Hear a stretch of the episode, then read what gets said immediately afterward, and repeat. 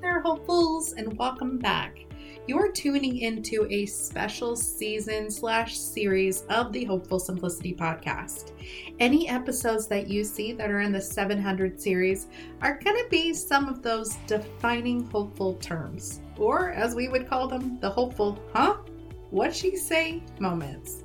Throughout my entrepreneur and organizing journey, I've realized there's words, phrases, and etc. things that I may say that makes total sense in my brain, but may not translate to you and the entire hopeful community. Throughout this 700 series of the podcast, I want to define some of those hopeful huh moments.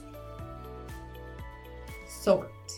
Sorting here at Hopeful Simplicity is organizing things into maintainable homes. It's giving all of our stuff a home to live in. From the car keys to the files in the office, everything is sorted into a manageable system that works for your personal organizing style. And that's it for today. Be sure to subscribe, like, and share this with all of your favorite friends. And until next time, stay hopeful.